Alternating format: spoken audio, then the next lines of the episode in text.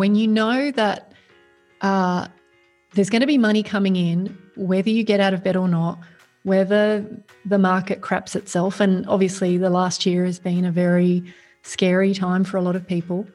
But if you knew that even if the wheels came off the economy, even if uh, you know business it wasn't business as usual tomorrow, and you still had money coming in, and you didn't have to eat the cow, I, I, I just think that's such a freeing place to be.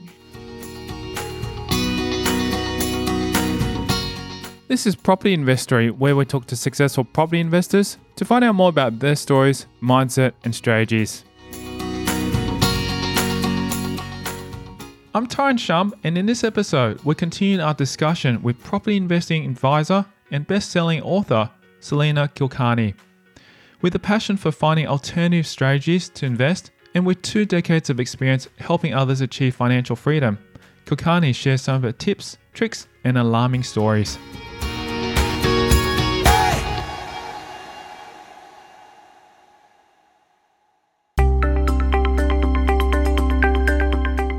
Kulkarni had a moment of clarity after completing a development in Melbourne that saw her and her husband making a $500,000 profit in a very short space of time. You might look at that on the surface and go, wow, what a great win. But it actually was a really painful experience. Um, the, ba- the builder went bankrupt just prior to completion, and I was flying down to Melbourne every week to try and push it along. And so that was it was a great outcome overall, but that taught me a lot about you've really got to define what success looks like as a as an investor. And you know, I, I made the decision from that moment onwards that I, I wasn't going to expose myself to that level of risk again. And so I, have I've done a lot of small scale developments since, but significantly lower risk. Um, and and there's you know you would understand there's even within investing there's there's such a spectrum of you know, investments that require virtually no effort through to those where you're super active. And in 2009, um, I think the aha moment that came to me was we had a, a really good portfolio at that point, a mix of commercial and residential property. And I started to really, you know, use my accounting skills to kind of project, well, at what point are we going to be financially free? We had a high net worth and when I did the numbers, and we'd already been investing for, you know, nearly a decade at that point, when I did the numbers, I realized that in order for us to replace our living expenses and and have that freedom to step off, it was going to be another 25 years. And that's when I went, oh God, this this this whole fixation with net worth being the, the you know the ultimate metric can't be right. And around that same time, uh, we'd, we'd just bought a commercial property here in Canberra, and the banks had basically turned around to us and said, "Look, you you not no more. We're not going to give you any more money right now." And so, you know, I had a choice at that point um, to kind of hit a wall and then go, "Well, we've done pretty well. Let's just sit on what we've got and wait that 25 years," or kind of ask the question, "What else?" And you know, I think one of the skills that really good investors have is that capacity to be tenacious, to be determined, and to ask the question, what else? And so that was really the the aha was recognizing that that long game, like property's a long game. And yes, you can make chunk deals, and I get that. But driving up my net worth wasn't going to get me any closer to my my dreams around financial freedom. So I started to explore other opportunities, other markets, other ways of doing things. And that's how I stumbled into the alternate space. And and that was, yeah, that was the sliding door moment in terms of really a, a new game for me. Although one would think that it's a high net worth that enables you to reach financial freedom, Kulkarni has other ideas about what a high net worth can really mean for the rest of your future. Yeah, I think pretty much like, you know, it, it's all well and good to say you've got so many million as a net worth, but you have to work. And that is, you know, I've worked with so many people who have staggering net worth, like way more than me. And they are in so much financial pain and they have to keep hustling. They have to keep working to support their lifestyle or eat the cow, meaning sell down assets to, you know, get off the get off the Ferris wheel. So the thing that, you know, I, I would say I've really, you know, embraced is there's this idea that um, you have to you have to do the hard yards and you have to use tradi- traditional investments to build up your your capital base. And property for me is definitely the best vehicle to do that. So there's no avoiding that. But I think what happens is people kind of hang their hat on this idea that they have to be a certain net worth to have it be game over for them. And what I am uh, experiencing and what I'm doing right now is showing people you don't actually need as much of a net worth as you think. At that point in time, where you know part one of the game is build a capital base.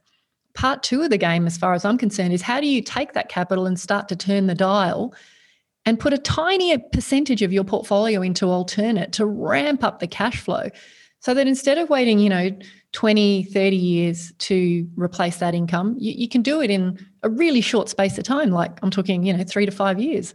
So that, you know, and then once you've done that, then part three of the game, as far as I'm concerned, is, you know, how do you turn all of that income into annuities and a family bank and all of those you know things that people give lip service to around legacy but how do you make that really concrete and real? Wow. I love that three step process and it, it, it's so simple and clear and i think a lot of people can easily follow that and that's why i think a lot of people follow what you've been doing as well. And what what i'm just curious about then is when you said that a second i guess the second time around which is to actually turn them into alternate sources to be able to generate you know more cash flow or whatever it is how do you go about doing that what kind of sources are we talking about yeah, back in 09, when I hit that wall, I just started looking at, well, what else is out there? And I, I think the thing that probably had the exponential impact in my world was um, looking for people who had the results that I wanted.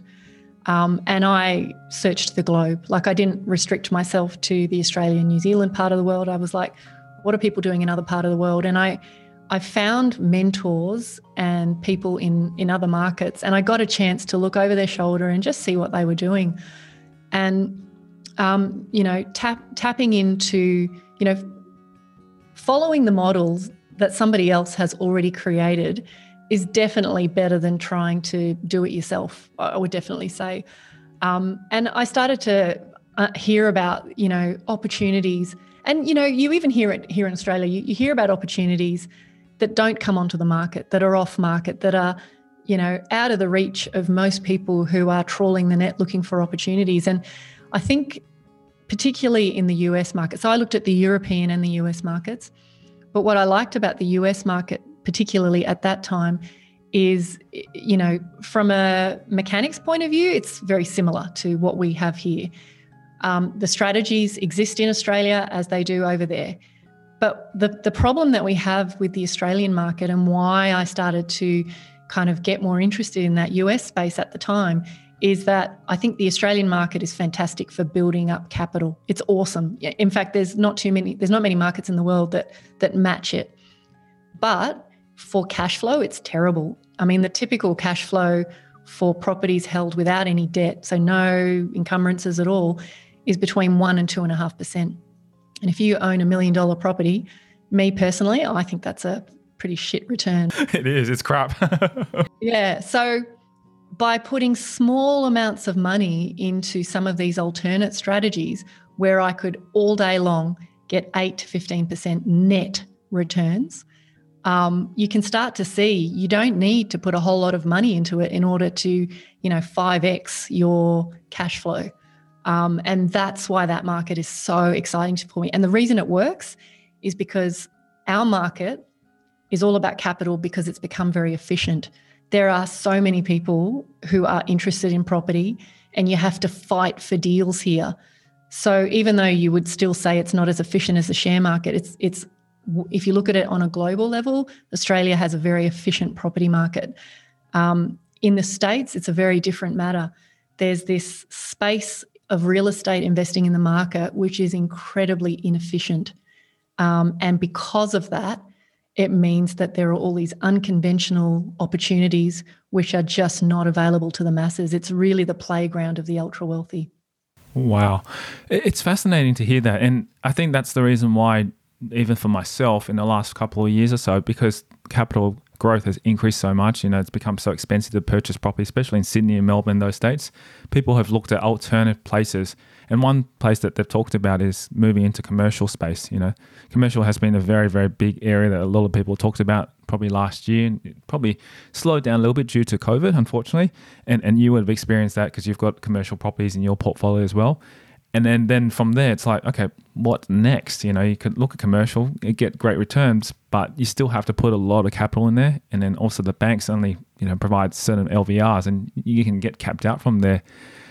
And i know I, I personally looked over in the states and when i was looking at some of the deals even from a few people who were telling me about them i could pick up like properties for 50 60 even up to 100k reasonably and still get a close to about a 15 to 20% return. And i'm like wow, why am I not doing that? I agree with everything you're saying. And what I would add is, um, you know, a lot of my clients have commercial property and uh, yes, it has been flavour of the month for the last couple of years. And I, I, do like commercial property, but it's a game of snakes and ladders as well. Um, you know, high, higher returns, but, you know, often associated higher risks. And, and most of the people that I work with who own commercial property, at best, after they service their loans, they're making 3 4%. So we're still talking a marginally better step up, but still not epic money. And the, the deals that you're talking about in the States, which is buying property, is only one out of the eight strategies that I've started to focus on. So when I started over there, I thought that was what everybody meant by US real estate is just you buy properties. But that is you know, managing property from afar, tenants and toilets and all of that stuff is a big headache. And I got so many cuts and bruises along the way. You know, what I believe now out of all the strategies in the alternate space is that one owning direct property is my least favorite out of all of them. So that's why what what's really exciting for me about the uh, alternate opportunity in the states is you can put small amounts of money into each deal. You know, you can put as little as 5, 20, 50, 100K, depending on the opportunity. You can do true diversification. You can diversify geographically from a liquidity point, from a from an exit point of view. From there's so many different layers to it. So, you know, we talk in Australia about diversification, and really what it means is, well, I bought a house in New South Wales, so let me go and buy one in Victoria now. And in the alternate space, because the dollars per deal are so small, it's really about diversification across strategy and all those other things that I talked about. So it's a the the idea of owning houses is great, but it's bottom of my pile now in terms of the strategies. I, I want to control the deals. I don't necessarily want to own and be responsible for the tenants and maintenance and all that rubbish. With a focus for alternative routes in property investing and the wisdom to know where you can mitigate risk, Kulkarni focuses on a number of strategies, which each have variations within. There's the traditional one that you're talking about, which is, you know, just buying property. Um, you know, you go to a bank, you get leverage and you purchase, or you just buy, purchase in cash. Um, the strategies, there's probably four buckets, and uh, there within each bucket there's variations, but the four buckets are, you know, direct ownership, um, lending deals where you become the bank, um, joint venture deals, meaning you partner with someone to um, and you get paid a rate of interest. So you, it's a hybrid between a lending deal and a direct ownership deal, and you get a share of the profit at the end of the development. And then the the fourth bucket is syndications, um, where you're um, you know a group of you um, going in. Um, and sorry, I'll, I'll add a fifth bucket, which is the the main bucket that most of my guys like, which is the small private funds. Um, so syndications is a bunch of people, one specific project, and private funds is a bunch of people, but the fund manager has the capacity to get involved in multiple projects at the same time. Could be business loans, multi multi unit complexes, all sorts of things. And with those ones, especially like say for example, going to like a syndication or fund manager, in Australia, obviously, there's, there's slightly different rules and regulations and all that kind of stuff around it. What, how does that work over overseas? Uh, from from which sense? From a tax point? I guess maybe in terms of regulation point of view, like with funds here, they're quite highly regulated um, in here, and, and you have to go through quite a lot of paperwork. And yeah, well, um, I mean, I'm not I'm not setting up the funds, so it's you know not me that runs the funds, and I I don't get paid based on anything anyone invests in. So, you know, one of the attributes that I I really think is important that you develop as an investor is being very agnostic, meaning you know being unbiased by everybody else's opinion and what the market's saying, and really being able to you know understand and look at deals on their own merit. So, um, you know, the the funds over there quite right, are extremely well regulated. But a lot of these small private funds, they operate in a space that is too small for the big hedge funds and the REITs and, you know, way too big for your average mum and dad investor. So what that, you know, they're they're very nimble, they can take on big deals, small deals, you know, and each fund has their own, you know, flavor of what they do. But the caliber of people I mean, and this comes back to network. Um, you know, one thing that I prize is the the network, and a lot of the guys that I work with that run these funds, they won't work with you if you're just some, you know, unknown off the street. You know, they they they're a very insular private network, and when they say, "Look, there's a deal here," they'll fund it really quickly. They don't need anybody's money, so they're they're not the sort of people that will go out looking to the public to, to raise money. It's a very private network. And the interesting thing is because we are described as aliens, um, a lot of those opportunities are, um, you know, they're like if you were a local, they'd say, "Oh, you know, have you are you a sophisticated investor? Have you got a net worth over this?" But because we're foreign, they they don't care.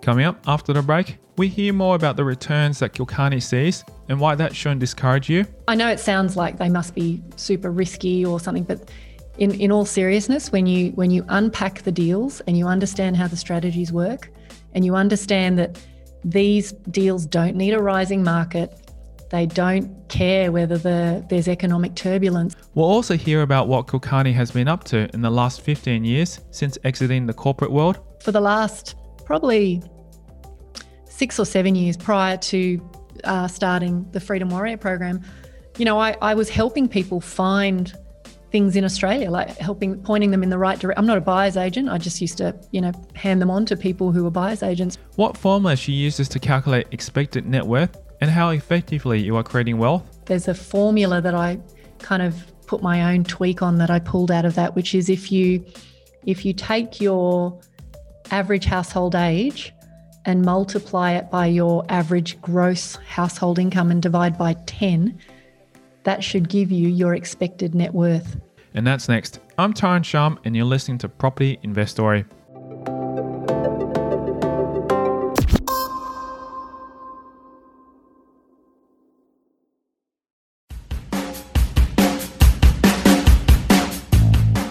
Hey, property investor. Is your cash or equity currently earning you 1 to 2% per annum sitting in the bank? What if I said to you that you can do better? To find out more, simply register your interest to become a money partner at propertyinvestory.com. Right now, there are great opportunities in the property market, and I'm looking for money partners who want to invest to get a high return with low risk on their money for six months. Register your interest by visiting propertyinvestory.com.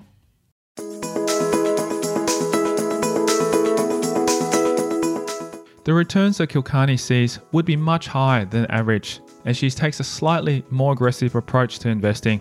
Typically, um, on the more traditional stuff, you can get 8 to 15% net returns. On some of the um, the joint ventures and other lending opportunities, by the time you factor in your profit share, you can get returns of 18 to 24% um, because of that market inefficiency. And I know it sounds like they must be super risky or something, but in, in all seriousness, when you when you unpack the deals and you understand how the strategies work, and you understand that these deals don't need a rising market, they don't care whether the, there's economic turbulence, and you contrast that to the uncertainty in our market right now, you, you start to see that the relative risk is actually lower than what we experience in the Australian market. Yeah, and And uh, I mean, I, I would have to agree with you because I'm already involved in those type of markets as well here, um, understandably. And you know, when people ask me how am I able to get like between 15 and 30 percent returns on these deals that I'm working on right now, and they're secured, and there's you know a lot of um, possibilities that there's there's more to it. Um, people just don't believe it, and I can understand because we've all been conditioned that in this market, you know, you expect maybe 3% return at most. In Sydney markets, you know, up in Brisbane, you might be able to get a 7% net yield. And you go, mm, okay, that, that's, that's what everyone expects. It's just, I guess, changing the mindset and then really understanding, unpacking the deal. And I think that's kind of where you've kind of gone, you know, further because it's, it's a matter of opportunity cost. You know, if you're going to invest your money and put it in something for the next 10 years, potentially those 10 years, you could have actually accumulated maybe a, you know, um, compound at say 15% return instead of saying getting a 7% return. And at the end of the day, which is going to perform better? Well, you know, I think the obvious answer would be the second one because it compounds at a greater rate. So it's just really, I guess, changing a mindset and working with different people to understand that. And once they understand it, it actually does work really, really well. Is that what you've kind of experienced as well from your side of things? It's such a great point you raise, but eh, and you know, I'm I'm all for healthy skepticism um, my training has made me a very conservative person. Um, and yet, people are so suspicious and skeptical about these opportunities. I had, um, what's it called? When someone trolls you. I've, I've had people definitely troll me and say, oh, this is, you know, this has got to be a scam or, you know, but I, I have zero involvement in the investments that the people around me make. I, I don't have, you know, my role is to support and give them access, but I don't get paid and I don't, you know, have any involvement. But, you know, I feel I love Australian property and it is awesome, as I said, for building capital. But I got tired of relying on a rising market to make money, and I got tired of um, it, it's it's hard work finding good deals in our market. Um, so, you know, what I feel is right now, my plan A is building cash flow through these alternate strategies, which, by the way, all exist here in Australia. They're just not plentiful. Um, but finding consistent deals is not as easy as it sounds.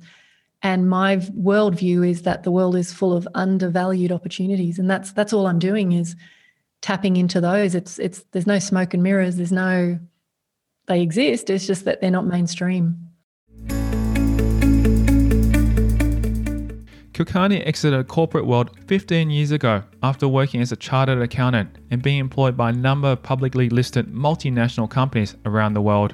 I don't even know if I'm employable, to be frank. I said that to my husband, like if I ever had to go back to a job, I, I don't think anyone would give me a job. Um, no, I've, I've kind of been out of corporate world for 15 years now. This big change was brought on by Kulkarni's decision to not only be home to raise her children, but also to focus on the property side of things when they start to provide the best returns. You know, I've done lots of things. I was an avid share trader. I've tried lots of things. And then ultimately, as the property stuff just started to give the best returns, I just let go of everything else and just focused on that. And and you know, it, it was never the case that I set out to start a business in this. I just started to have people ask me, well, how did you do that? And could you help me with that? And and it just sort of evolved from there. And for the last probably six or seven years prior to uh, starting the Freedom Warrior program, you know, I, I was helping people find things in Australia, like helping pointing them in the right direction. I'm not a buyer's agent. I just used to, you know, hand them on to people who were buyer's agents, but helping them, you know, I, I think of myself as a strategist because I have that problem solving ability. But you know, it's really only in the last two years that I kind of went, I don't actually want to work that hard. And I want to work with fewer betters. I want to work with people who get the concept of what I'm saying, which is you don't have to wait till you're 65 to retire. You can you can get there in the next 18 months, two years, if you do the right things and you embrace some of this alternate stuff. Um, so my attitude is, and I know this is a really you know, babyish metaphor, but you know, I'm driving this bus and I'm going in this direction. If you want to join me on that journey, jump on the bus. Um, yeah, come with me. That's that's kind of where I'm at. Fantastic. And and that's what it sounds like from the heart. You know, you're genuinely there to help people and you've got a strong why behind that because you've achieved it for yourself. You know, you've built a portfolio, you've built up, you know, not having to work, you know, for the last 15 years. There's already proof there that you're genuinely here to help because, you know, I know a lot of successful property investors who are in the market doing exactly the same thing and they're really, really passionate and wanting to be part of that and just people with longevity because I think once you've reached that point where you've got enough success. It's whether or not you just want to continue to enjoy your life or you go out and leave a legacy and help others. And I can see that's where you're going down at this point in time. So it's great. yeah, look, I, I think I end to I help with two ends of the spectrum. I help business owners who are kind of wanting to build that exit ramp from their business and they're worried about whether or not they'll sell or not. And then at the other end, I love working with teenagers.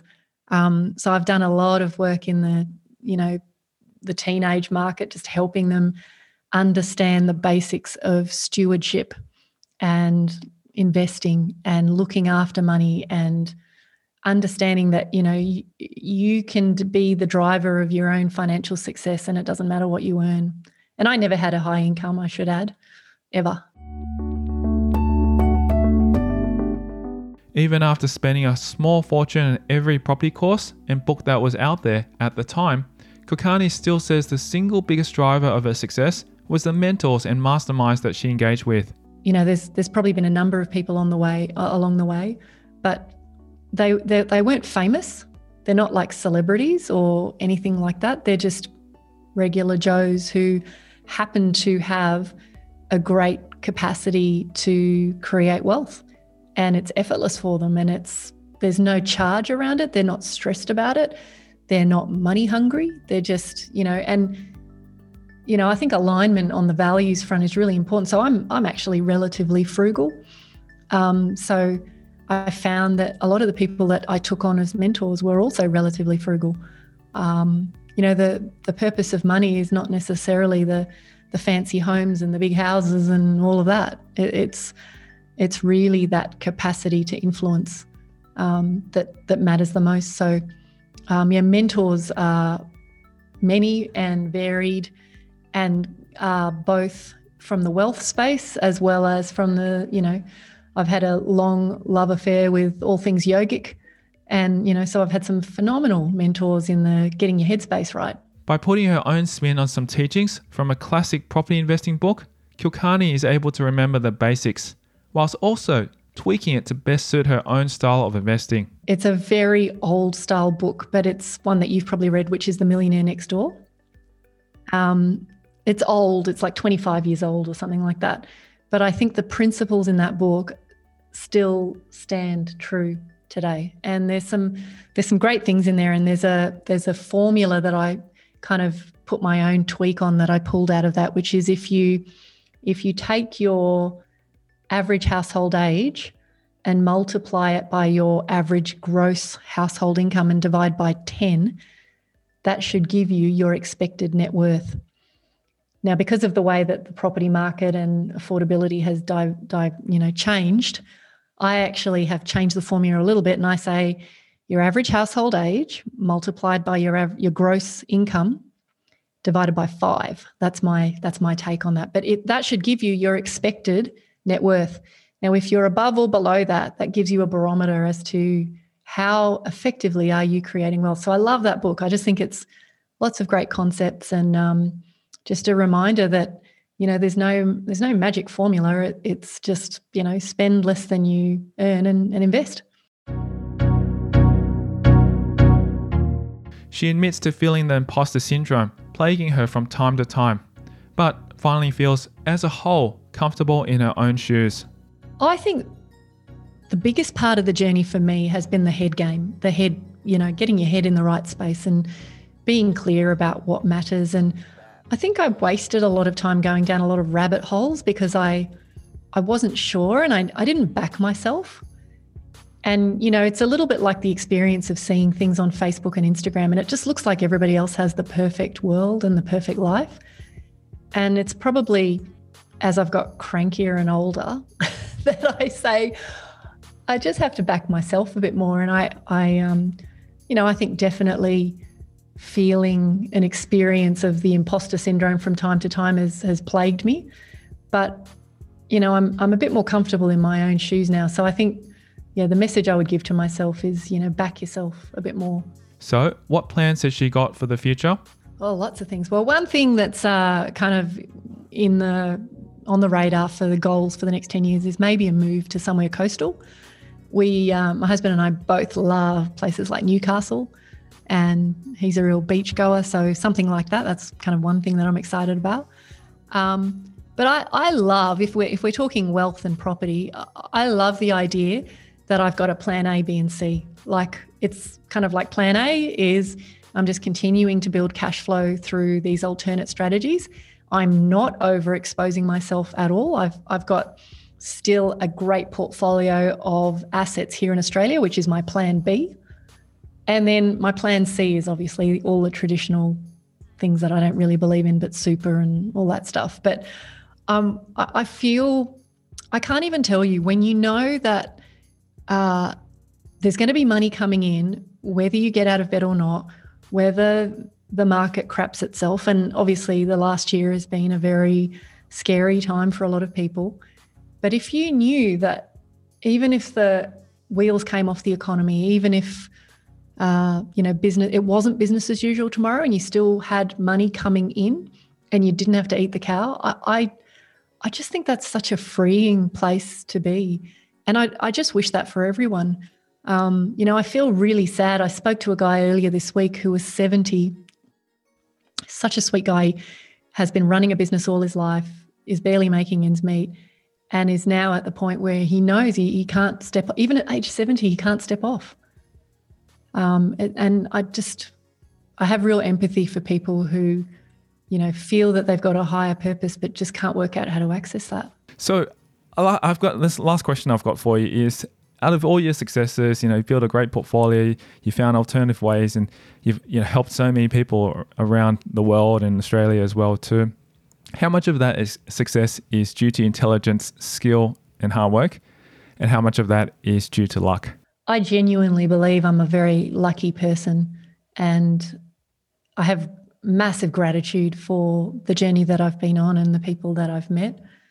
Um, but I think there's that definition, which I'll probably get wrong, but um, where uh, opportunity meets preparation. The intersection of those two things is really, you know, the dictator of the results that you get. So it's luck and also being prepared and in the right mind space.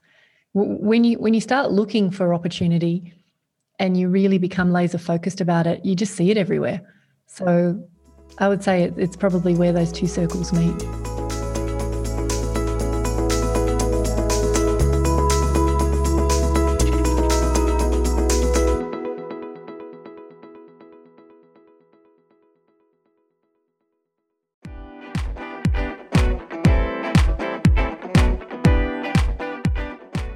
Thank you to Salena Kulkarni, our guest on this episode of Property Investory.